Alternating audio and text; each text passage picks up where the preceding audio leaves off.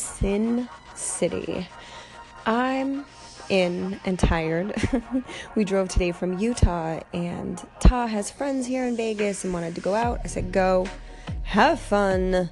I'm staying in. They didn't actually go out, they went to his friend's house. We're not much of the party people, even though we met here in Vegas eight years ago almost exactly eight years ago. But that's not what we're here to talk about. We're here to talk about affirmations and mirror work. I don't know what your opinion is on them, but or if you even know what I'm talking about, but perhaps you've heard about someone standing in front of a mirror and saying positive things like I'm beautiful, I'm smart, I'm to get this job, whatever that's an affirmation. And a lot of people might think that's complete bull, but I'm to share some things with you about the body and how that applies to these affirmations and also tweaking it to fit your own attunement, right? So the body works through these perceptions of vibration, like sight and sound, touch, taste, smell. All of those are perceptions of vibrations. Okay? And your body perceives these vibrations and figures out how it's going to move forward based off of the information it takes in from your senses, plus your desires, and whether or not it perceives there's any danger if that makes sense. So your body itself will direct you towards things you direct it towards. That could be what affirm where affirmations come into play and how you can shift it in an instant.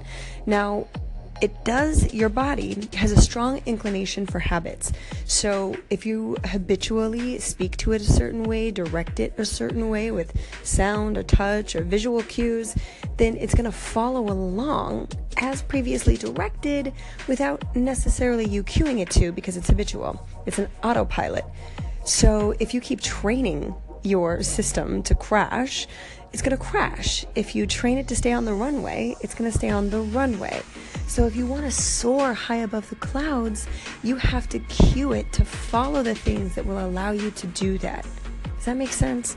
I know a lot of times we utilize mind intelligence to guide our lives and discover remarkable capacity for the body to lead us, but I want you to really, really, really, really, really, really consider your body could lead you, lead the mind. So when you speak out loud, your body hears it through your ears, but also through the vibration of your vocal cords and the vibration of the air moved by the sound generated.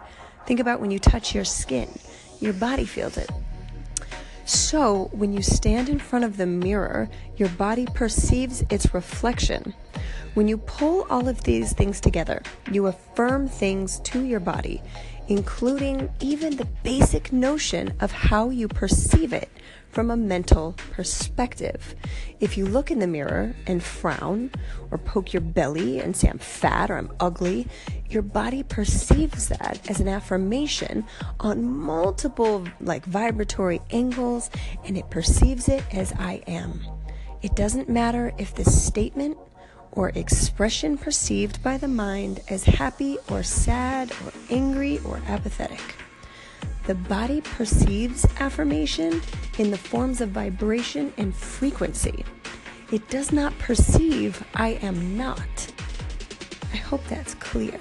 This whole thing with negativity as a concept, and concepts are analytical, the body doesn't function in analytics. When the mind is allowed to be in the driver's seat without the body as like a partner, it'll drive the organism into affirmations and conditions that don't serve it. Right? So, finding states of ease and flow that the body is best suited for and best to perform under is ideal because your body knows your deepest truths and your true desire to be aligned, whether you admit it or not. So, something to consider the body functions in the experience of now, it perceives the energy of the vibrations right now. So, if you can disconnect from the idea of intelligence, how we've been conditioned to understand intelligence, and connect to another idea of body intelligence, it'll open up a whole other world of self exploration and understanding.